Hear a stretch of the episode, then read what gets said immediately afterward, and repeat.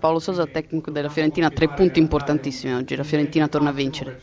Sì, tre punti che abbiamo cercato dall'inizio alla fine, cioè, abbiamo creato tantissimo per, per, vincere, dopo siamo stati premiati per, eh, nel, nel, finale. Spirito giusto di quello che hanno iniziato, di quello che hanno entrato, cercando di, di vincere ogni partita. Oggi ancora una volta cioè, mh, l'abbiamo riuscito alla fine una premiazione per questo, per questo, spirito. Vicino a noi sta parlando anche il direttore generale Pantaleo Corvino che sta dicendo dobbiamo prendere atto di questa contestazione dei tifosi. Lei come la pensa? Io penso che sono, come vengo a dire, cioè, loro sono i, i, primi che si devono espressare perché cioè, sono loro che pagano il biglietto, sono loro che da quando hanno, sono nati cioè, hanno nelle vene cioè, il, il, sangue viola, per questo sono il campo, e se loro si espressano così, se noi dobbiamo accettarlo. Studio. Sentiamo Filippo Grassia prima, Frai, Filippo prego per ma te. La Fiorentina ha creato tanto ma ha corso anche parecchi rischi, probabilmente per una formazione molto offensiva schierata da lei e allora le chiedo ci sarà possibilità nelle ultime dieci giornate di vedere assieme per 90 minuti Babacar e Kalinic? Credo che questa possibilità l'abbiamo cercata um, all'inizio di questa stagione, cioè diverse volte, con, anche con diversi moduli.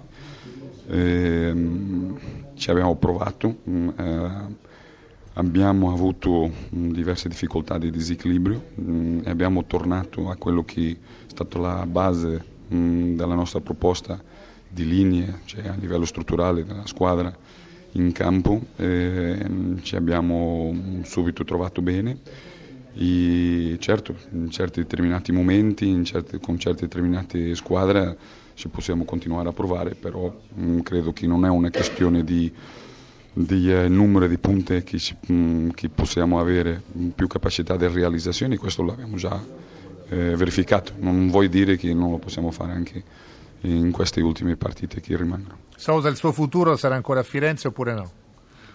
Il mio futuro cioè, è il mio presente, è quello che lavoro tutti i giorni, cioè focalizzarmi su quello perché è quello che posso controllare. Sala stampa dello stadio Artemio Franchi con Massimo Rastelli, allenatore del Cagliari, alla fine addirittura stava chiedendo calma ai suoi giocatori, si sarebbe accontentato di questo spareggio e poi è arrivata una sconfitta.